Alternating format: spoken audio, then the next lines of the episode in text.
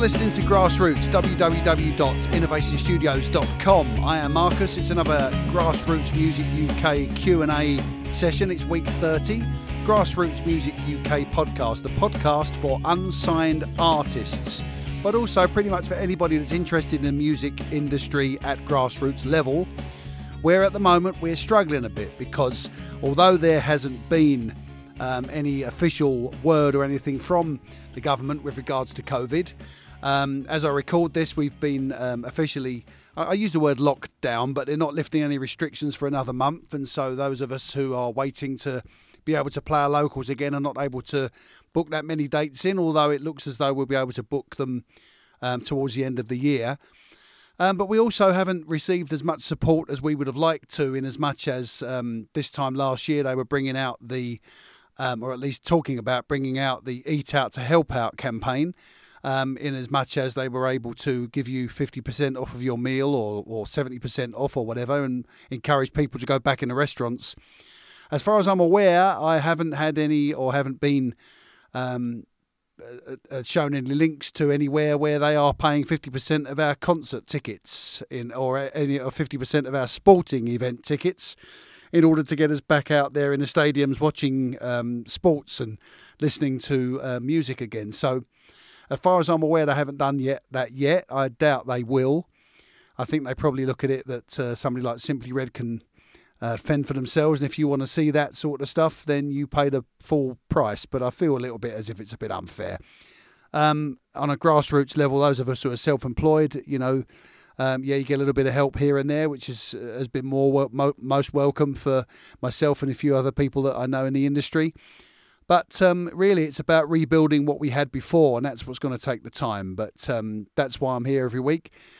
And I'm trying to appeal to you and talk to you out there and to give you some advice about this and hopefully to make you feel a little bit better about it. Having played the game for so many years now and um, mixed with so many different other musicians, um, whilst it, at first it was a negative kind of feeling, that, that, thinking, what am I going to do now?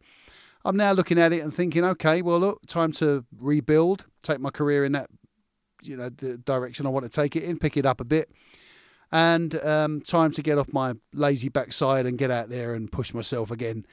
Um, not that I wasn't pushing myself, but um, you know now now it's a case of give, give us a little bit, and now we've got to get out there and, and make it happen and try and get onto these venues and um, and that's why I'm here every week, just putting my uh, four in with regards to the Grassroots Music UK.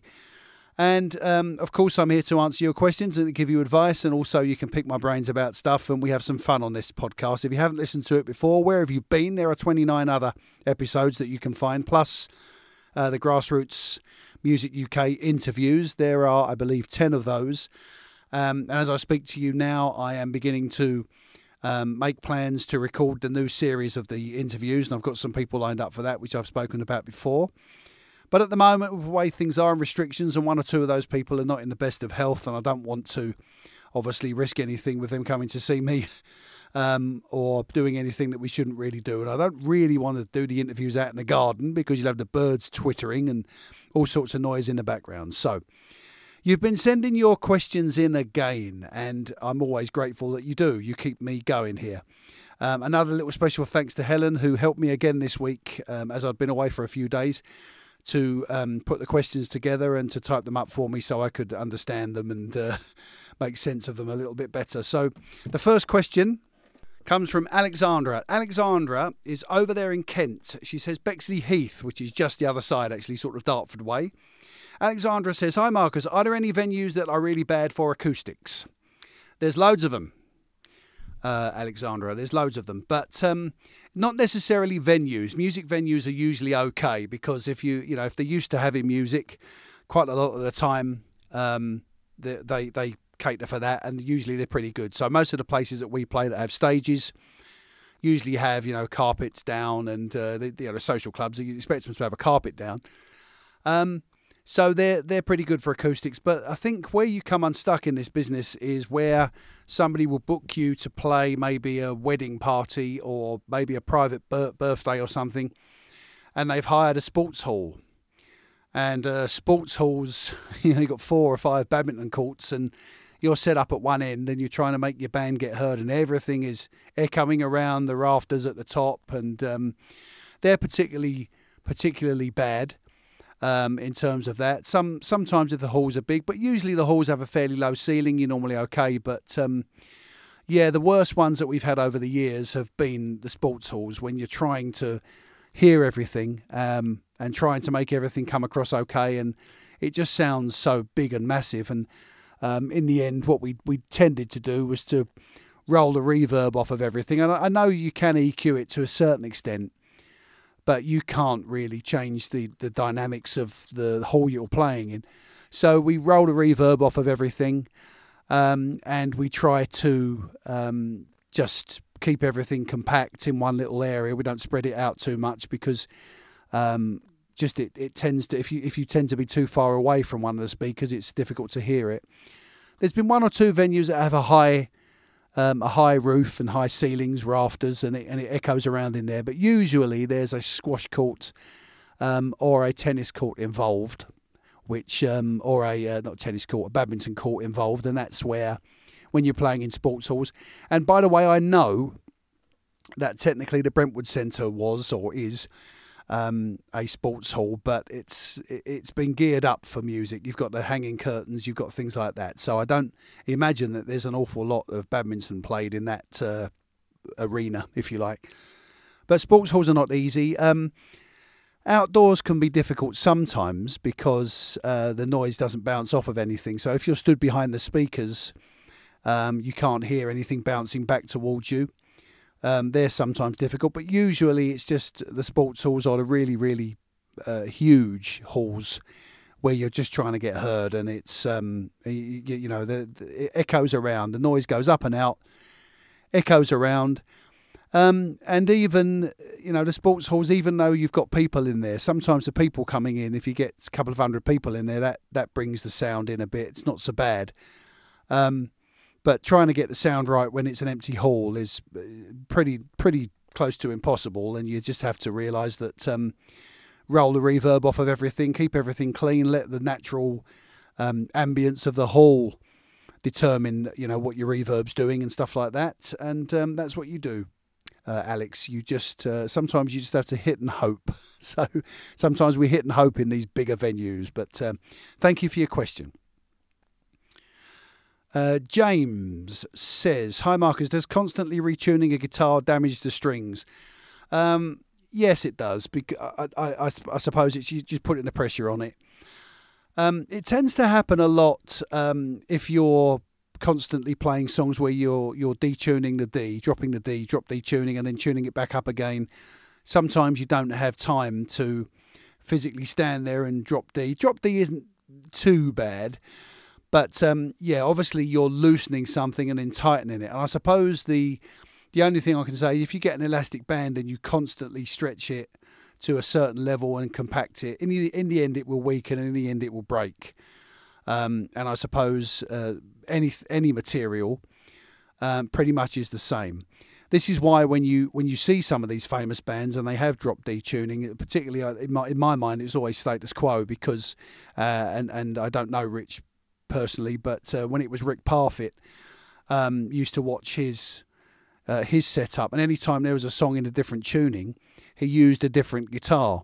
Now that's partly to do with the fact that he doesn't want to stand there and tune it into a drop D, but also sometimes a tension on the strings, and sometimes a drop D tuning or a particular tuning on a guitar um, is um, susceptible to heavier strings or lighter strings, and sometimes you can have a slightly different gauge that um, suits the, the, the drop D tuning or the or the tuning better. Somebody did ask me about Nashville tuning um, recently, and Nashville tuning is uh, slightly different in as much as the the the top E and the B are in the same um, in the same frequency, but then you use uh, lighter strings. So technically, you would use I think it's something like uh, in my case, it's 11, 14, and then it's 9, 11, 14, and 18. So that's working from, and what you do is you tune the, uh, the, the top E to an E, the B to a B, and then you tune the third string, which is a 9 instead of an 11, up to a G. So it's like an octave above where it normally be. Um, you tune your 11, which is now your fourth string, to a, a D, which is an octave higher, and then you tune. Uh, you basically just keep your four, your uh, 14, yes, your 14, which would be your fifth string. So that's what Nashville tuning is, effectively, uh, or in my experience, it is. I mean, there's probably uh, alternatives, but Nashville tuning is um, uh, from from the high E is a 11, in my case, 11, a 14, a 9, 11, 14, and an 18. Um, and I believe there's a Nashville tuning on a couple. I think it's Wild Horses by the Stones. There might be a, a high one, a, a, a Nashville tuning on that. But um, obviously, in that case, you're using slightly different strings, um, and uh, and therefore, you know, you can't get the same result if you use other strings. And um, so when you when when you the the original point was if you go and see a band a famous band in particular that, that have alternate tunings, they usually have alternative guitars for those tunings um, because a on a the wear and tear on the guitar, um, which doesn't sound like an awful lot, but if you get your tuning pegs and your bridge and stuff like that, and every single night you're stretching that um, string and you're tuning it up and tuning it down, I can only tell you that when I worked with um, a gentleman fairly closely uh, in the studio and he was tuning the guitars up and down, and the amount of times that he'd say, "Sorry, you've broken another string, another one's gone," just because of the pressure on the guitar, tuning the strings up and uh, tuning them back down again. So, yes, it does affect it. I don't. I think uh, you know some some more than others. Drop D doesn't tend to be too bad, but when you drop D tuning, or or dadgad, um, what tends to take the the brunt of it tends to be the higher strings. So in the case of dadgad, you tune everything down um, and usually find that the the bottom E or the bottom D in that case tunes back up to E quite easily. But where you feel the pressure is on the high, uh, on the top E, the high E. Um, and I think it's because if you anybody who's ever tuned a guitar, and, and, and if you hear this, then you'll think about it. The amount of movement on the tuning peg to turn a, to, to tune a bottom D up to an E is very minimal.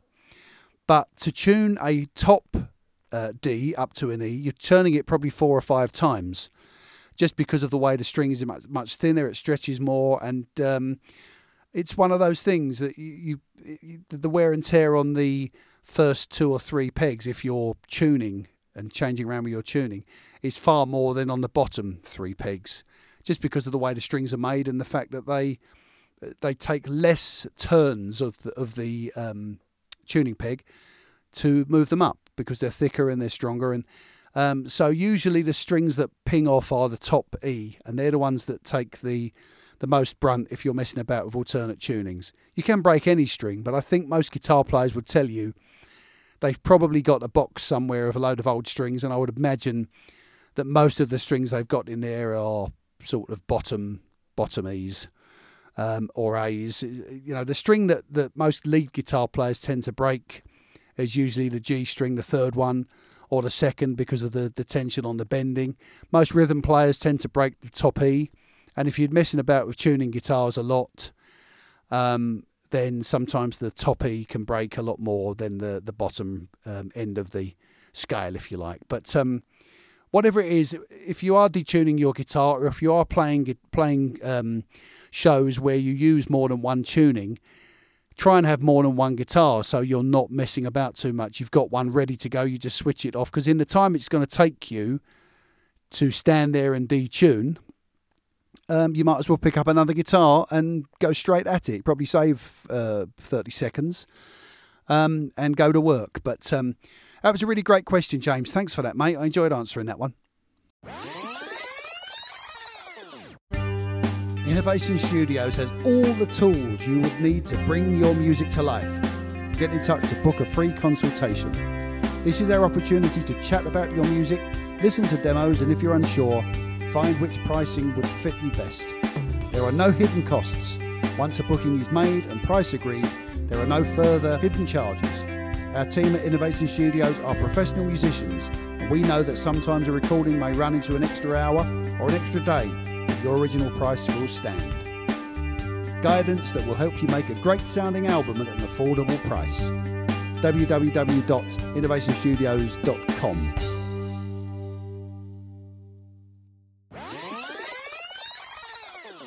Keith from Ardleigh Green. Hello, Marcus, and everybody at Grassroots. Um, does it really matter which leg you rest the guitar on when you're sitting down? Um, uh, personal preference. I mean, a lot of classical guitar players like to have the neck of the guitar kind of up on their shoulder. Um, maybe a little bit like a rifle, if you like, when you sit, you know, up up with the with the neck pointing upwards. Most rock guitar players, kind of, or or you know, rock and roll guitar players, rest the guitar on the right thigh if you're right-handed as you sit there, um, and you're able to move around freely. If you rest it on the left one, you're stretching away from yourself, and the neck of the guitar is further away. So uh, I think it's personal preference.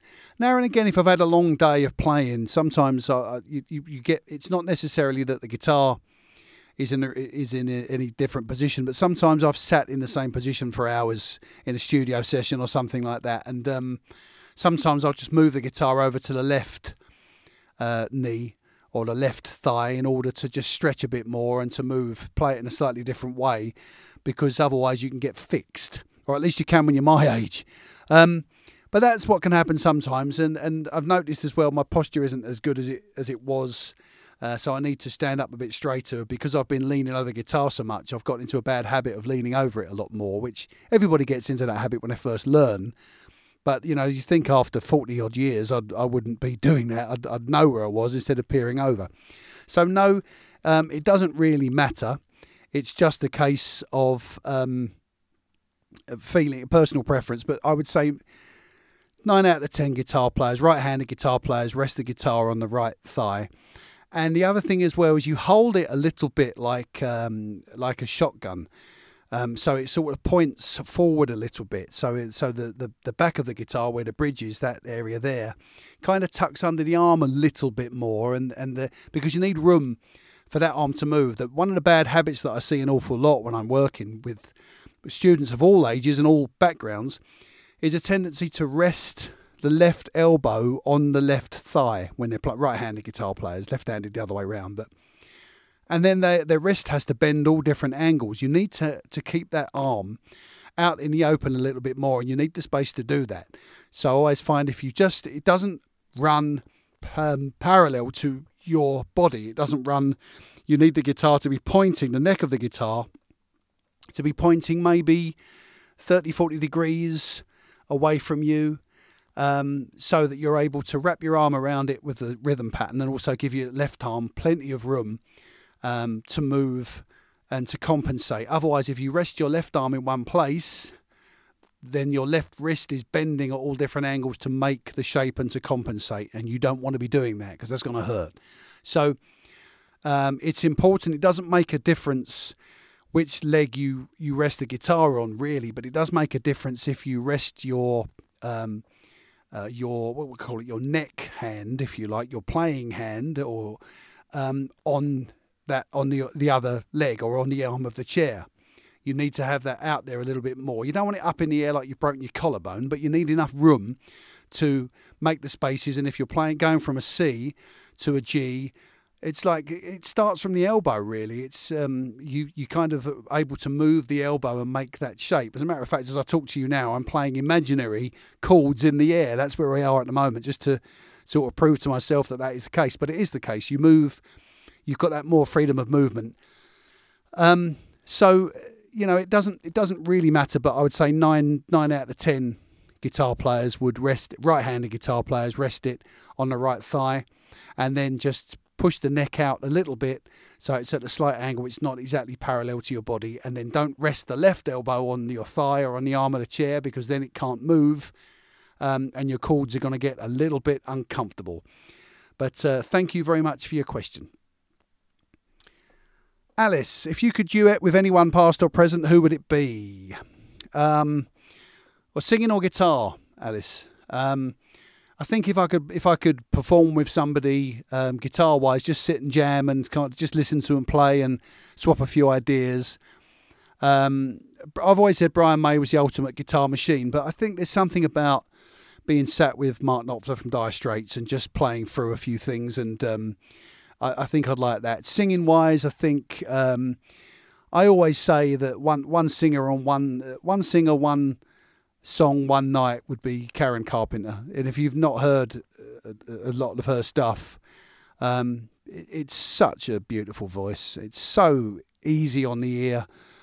And um, it's a moving kind of voice. She's able to get so much emotion and so much passion without appearing to try. And um, I think to do a duet with her, I think I'd be guilty of over singing. But you know what? I'd I would welcome the opportunity to du- pretty much duet with anybody of that level anyway. But um, yeah, um, I think I think uh, to be sat with Mark Knopfler and playing some guitar.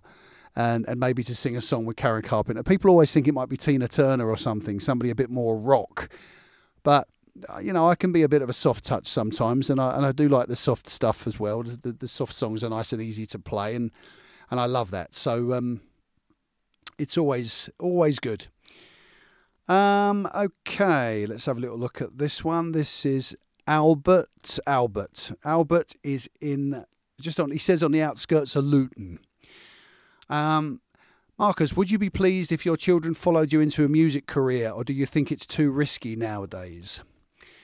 Um, yeah, I, I, I think any parent is always proud if your children show an interest in what you do, but I never forced it upon them.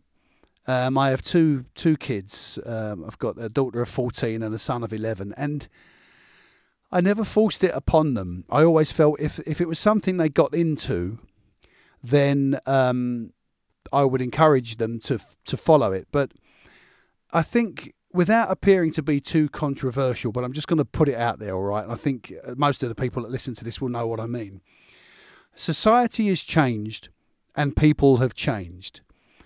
And these days, to be entertaining um, the next generation is hard. And I don't want to sound like my dad here or my granddad, but they, ha- they have a different mindset, they have a different way.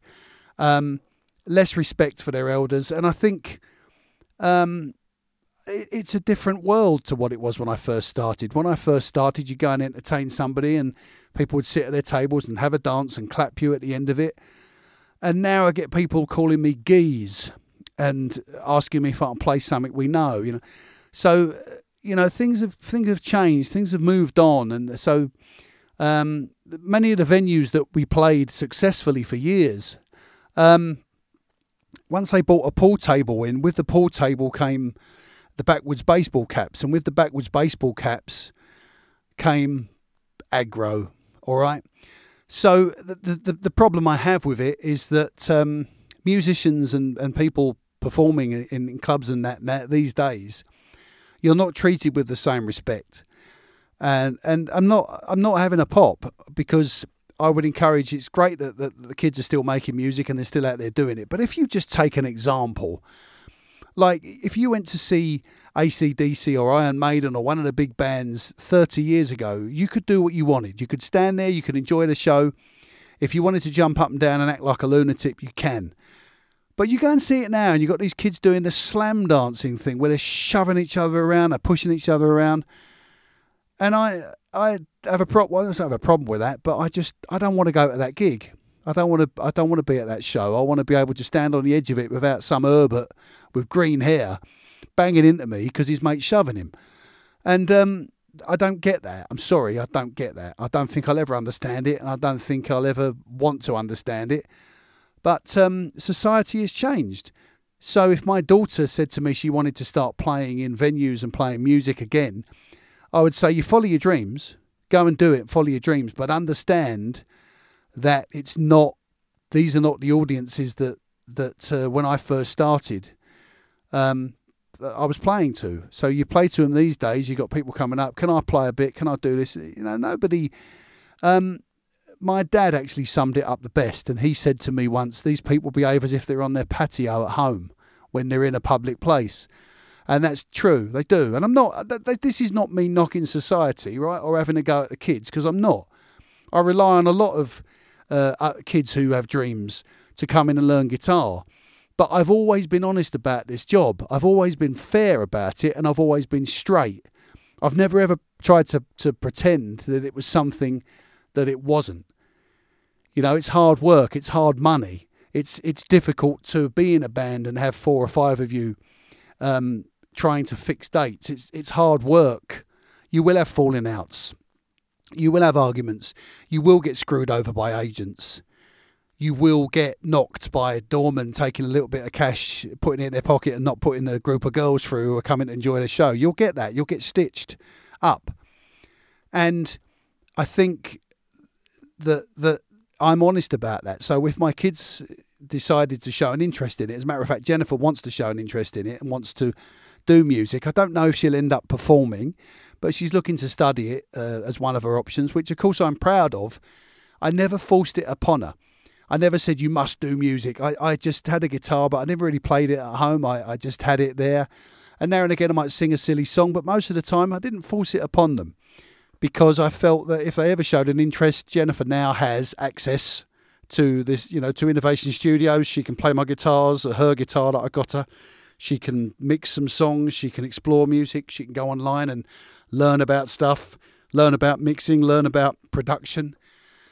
Um, if if she wants to follow that, you know, and um, but if it came to doing the same job as I've done for years, which is to be gigging, you know, every Thursday, Friday, Saturday, Sunday, or Friday, Saturday, Sunday, um, and and hoping people will get up and dance and have fun and stuff like that. I mean, even some of the weddings that I play these days, where you expect people to behave, you've got guys with their shirts off on their mates' shoulders, and you're thinking that society has changed. So, would I want my daughter out every Saturday night playing a a holiday park or playing a pub with her band?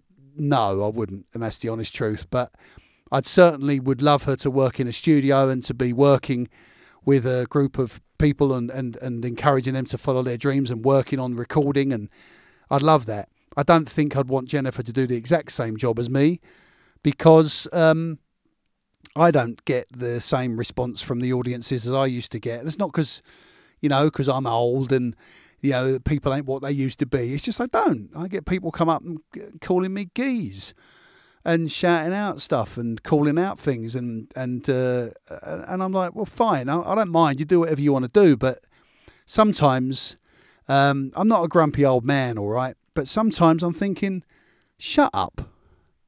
No one cares what you've got to say. Just sit there and let me do my job, all right? Um, because although I don't actually say that, but you always feel it. Just shut up and let me do my job, all right? You ain't nothing.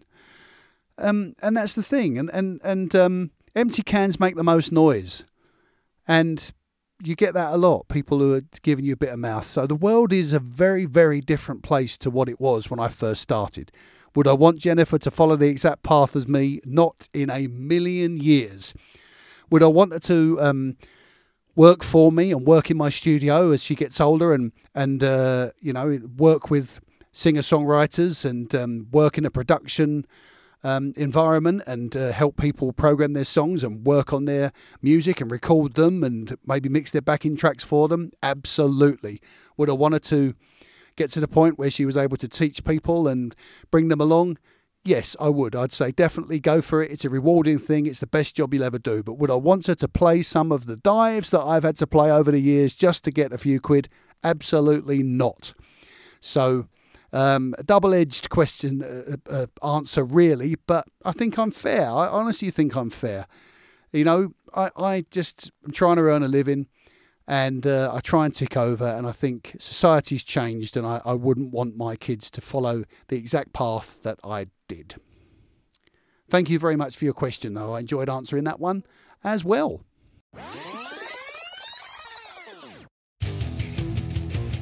Grassroots Music UK, in association with Innovation Studios, presents the ultimate one day workshop for songwriters.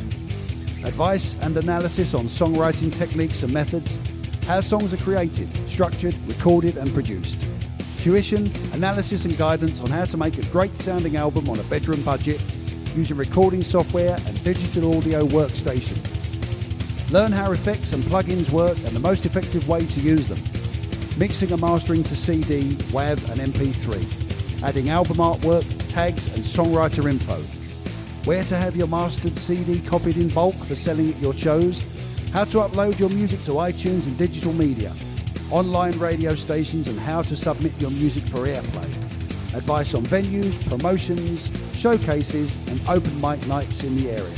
To book a place and be added to the waiting list, please call 01702 836 649 or email innovationstudiosuk at gmail.com.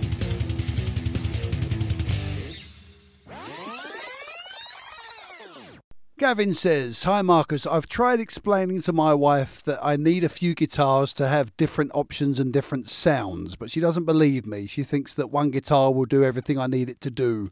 Can you convince her otherwise? Gavin, I'm not getting involved in your in your domestic uh, squabbles, but um, different guitars do a different job.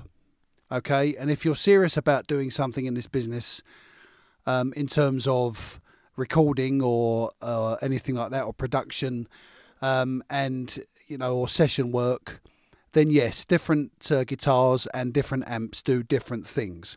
Um, you know, the guitar players over the years that um, settled on one sound tended to have the same guitar. Brian May always has the same sound. Um, Hank Marvin always has the same sound. Eric Clapton always has the Fender Strat. Very rarely changes his sound. Um, but if it came to session work or trying to do different things, or um, if you moved in the same circles as, as I'm moving in, as much as you might one week work with a rock band, another week you might work with um, a, a, folk band, you might work with a with an acoustic show, you might put together a rock and roll show. Different guitars do different things. Britpop, um, and certain guitars are synonymous with certain sounds. Country tends to be uh, Telecaster. You don't see many country artists, or at least I haven't, playing Gibson Les Pauls. So, um, in that particular case, if you're looking for something, the most versatile guitar they reckon is the Fender Strat in terms of it gives you so many different sounds. But, um, you know, even though somebody like Gary Moore was synonymous with playing a Strat, when he picked up and he wanted that sound for Parisian Walkways or for Still Got the Blues, he was over to the Les Paul, the Gibson. So, um, different guitars do different jobs. And, and in my case, as I sit here now, um, I have uh, a Gibson Les Paul. I've got a Fender Strat. I've got a, um, a Fender Telecaster. I've got an Epiphone Sheraton. I've got a Gibson 355. Um, I've got a bass guitar, which of course is obviously going to um, be for bass. Uh, I have a 12 string acoustic, a 6 string acoustic. I have a Fender T Bucket acoustic, an Ibanez acoustic. Um, I've got my dad's old guitars of like uh, his his old acoustic, which is sentimental more than anything else. Although it's nice to write on now and again and just pick it up and and uh, play, just because it's an old. It's the first guitar I learned on, so it's nice to have that bit of nostalgia. Um, and they all do different things, and um, so yeah, I think sometimes if you're looking to get into recording. Um, you know, properly or, or releasing your own albums or something like that, Gavin. Um, once you get past the, you know, the the, the um, programming of the drums and stuff like that, I think you probably need to have, um, let's say, an affordable Epiphone Les Paul, and let's say a top of the range Squier Strat, um, and then maybe just a, a nice little Squier bass um, guitar. So you've got those three instruments and then maybe um, in my case I used a Line Six pod, but these days there were so many different effects, Mooers and and uh, Boss GTS and different things you can use for your guitar that um, give you that effect and amp simulators and stuff like that. So um, I think if you if you're looking to do that, you've got a Les Paul sound, you've got a, a, Fender sound, which gives you two different sounds. The Les Paul sound tends to be a bigger, richer, stronger sort of sound, um, and the Strats are great for for what are great for everything really, but great for rhythm and jangly sounds and and funk, and they they're, they're so versatile.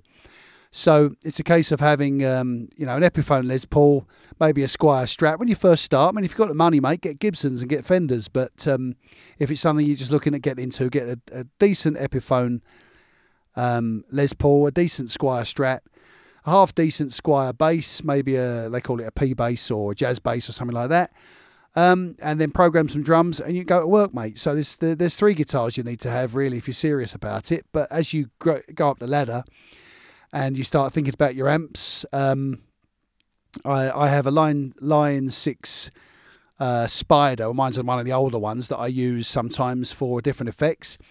My setup live is a crate. I use a crate uh, G60 XL, I think it is. Really old, probably 25 25, 27 years old now. Um, but it just sounds great. It just does everything for me. But over the years, I've got Mesa Boogie and I've got uh, Fender Twin Reverb because you, you want that different amp sound sometimes. Um, but but you can get that from the guitar effects these days if you're just recording at home, your home studio.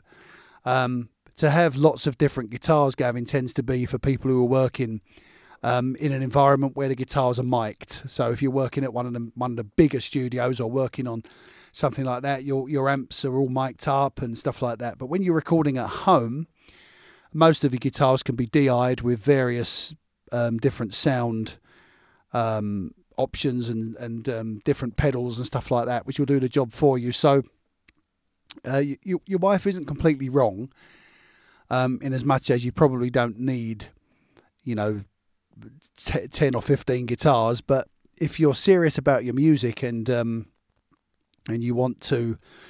Uh, and you know enough about it to know that the different guitars, you know, give you different stuff, and obviously, I'm assuming that you do. So, um, then yeah, just keep it simple. Just just get maybe a couple of guitars and, and let's be fair, an Epiphone Les Paul will set you back. Get get one on eBay for about three hundred quid.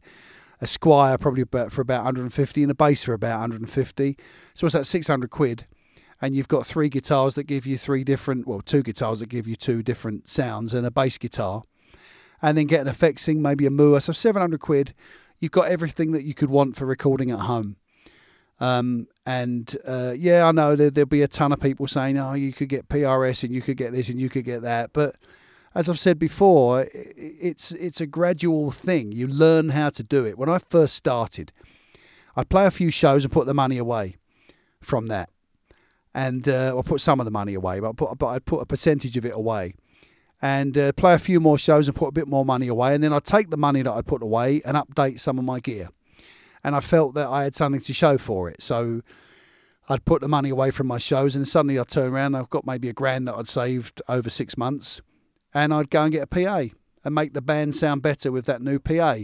And then the new PA would open new doors for me, and maybe would earn a slight, a little bit more money because we were playing slightly bigger venues. So I put a bit more money away, and maybe six to eight months later, I'd have fifteen hundred quid in there, and I think, right, well, let's get myself a new guitar. Let's get let's get myself a new Gibbo, and and then of course my playing. Well, I like to think my playing was um, better. The sound was better, and you put a little bit away, and then you you know you maybe six or eight months later you got a couple of grand saved, and you think okay, well look, let's update some.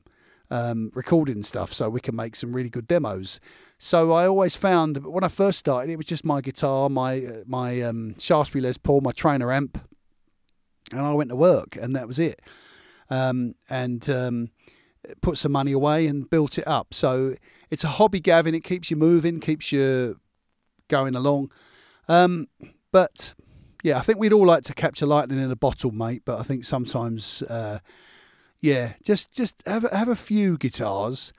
If you want a few, pick up a few cheapies that you can have sitting around. Because if you're a songwriter, it's nice to have um, I, I missed out on acoustic, but acoustics you should be miking up anyway. So let's say if you're recording at home, get a half decent acoustic, um, and then it's how you mic it. So maybe get yourself an SM58, or there's a few USB mics that are pretty good. The audio, Audio-Technica ones are really, really good vocal mics and stuff like that. So get yourself a proper setup. But your original question was you don't need as many guitars as you have, but um, we'd all like to have.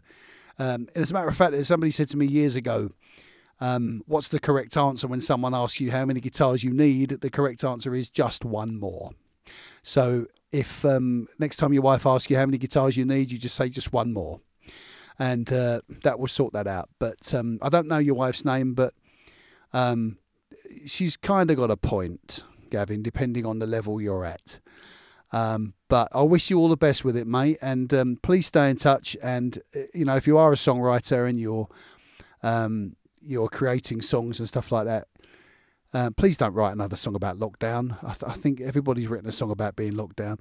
But um, yeah, I, I, wish you all the best with it, mate. And um, of course, you could always email me if you want any advice. But uh, yeah, just just keep it simple, mate. Have have uh, two or three guitars that do everything. All right. I'll catch you soon. Thanks, mate. Susan says. Hi Marcus, sometimes when I'm recording my audio books, I struggle a little bit with interference from other noise. One of them is like a whirring sound in the background, and I'm wondering if it's something to do with the equipment that I'm using. Can you advise? Hello, Susan. Um, well, if you're recording an audio book, then I would assume that you're probably speaking pretty quietly. And if you are doing that, then obviously the microphone would have to be quite loud and therefore would pick up stuff like rustling bags in the background or or uh, phones ringing or squeaking of chairs and stuff like that. But um, you said it was an elect- electrical sort of sound. So uh, first of all, check your cables. Make sure that um, when you when you connect your microphone to your um, sound card and when you've got it on your stand there or whatever, just make sure that your lead is um, clipped so it's not moving around. So it's wrapped around, maybe wrapped around the stand, and there's no movement on the lead because if the lead is crackly a little bit and it moves, it will crackle all the way through. And I, I speak from authority on this because a few weeks ago I recorded what I considered to be one of the better Q&A episodes and when I listened back to it Susan there was a blooming noise on it that kept reoccurring and it was because I hadn't uh, I'd fixed the microphone in place but uh, the, the lead was just a little bit crackly. I've changed it since, and I think we're okay now. But um, I suddenly listened back to it, and I had to put a, a, thing on there just saying I'm sorry about the noise because I wasn't going to record that again. You, you, know, you can't you can't capture lightning in a bottle twice. That was a really really good one.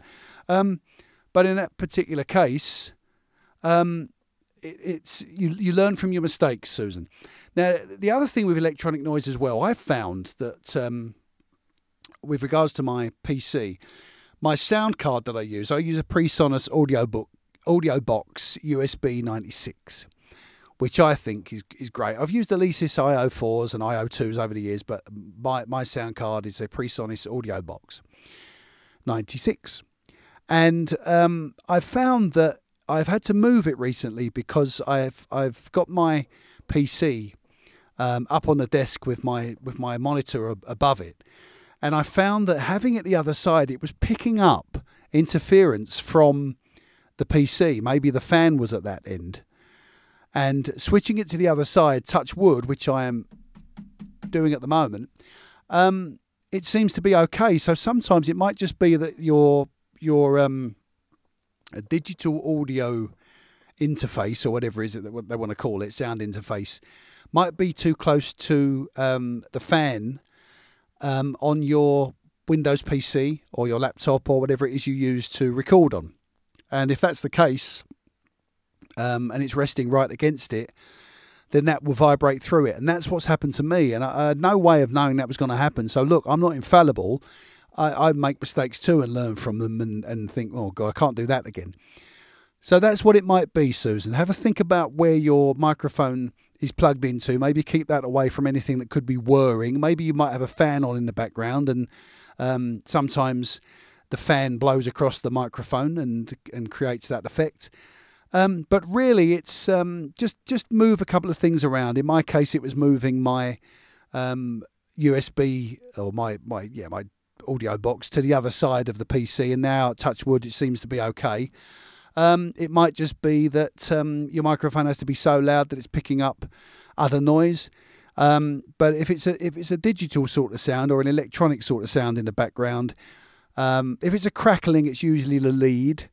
Um, and if it's a sort of a, a, noise, it might be that your mobile phone is t- is still switched on, and therefore it's picking up the signal. So make sure your phone's off or on flight mode or whatever. Um, another mistake that I've made, you know, leaving the phone on. Um, make sure your phone's off, make sure everything's off, and if you do have a fan, sort of position it back a bit so um, it just uh, it, it's not right near to the microphone, it's not blowing across. But um, if that doesn't do it, Sue, then um, feel free to um, message me, and uh, maybe we'll have a meeting on uh, Zoom or something, and I'll see if I can advise you. All right, because um, you know, I'll, I'll, always do that. No, no, no problem at all. You know where we are. www.innovationstudios.com. That is it for another week. Another brilliant week. Your questions were great again. Thank you. I hope you had fun listening. I hope you had as much fun listening as I had um, answering them. I look forward to your company again. Um, next week. There's only going to be a few more weeks of these, and I'm going to start doing interviews again. But while your questions are rolling in, I'm going to carry on doing what I do. Thank you for being my mate. Thank you for listening to me every uh, Friday at six o'clock. Grassroots Music UK, the podcast for unsigned artists. Carry on with your questions, picking my brains right out of my head. Um, and I'm sorry about the weather today. It's lousy out there. We've had some rain over the last couple of days. You wouldn't have believed that two days ago we were sat in uh, shirt sleeves, as I like to call it, with my feet in the pool. And now, here we are, you know, raincoats and all sorts of stuff, umbrellas. Unbelievable, the British weather. You can't rely on it. The British weather and the British government. You never know what's going to happen from day to day. So, anyway, that's it from me. Thank you for listening again. I look forward to your company again next week. Send your questions to Innovation Studios UK at Gmail or send them on Twitter at Innovation Studios or send them on uh, Instagram. You can uh, put, put little things on there like my posts and follow me on there. Um, obviously, subscribe on Spotify. There's a Grassroots Mu- Music UK YouTube channel, which doesn't have loads on it, but there's a few things on there like the 10 minute tutorials. And until I see some of you in the flesh, um, and look forward to seeing you again. Um, I suppose we'll just stay as we are at the moment. I'll speak and you can listen, all right? But thank you. You take care of yourselves. I'm out of here, all right? Yours in music, signing off. Bye bye for now.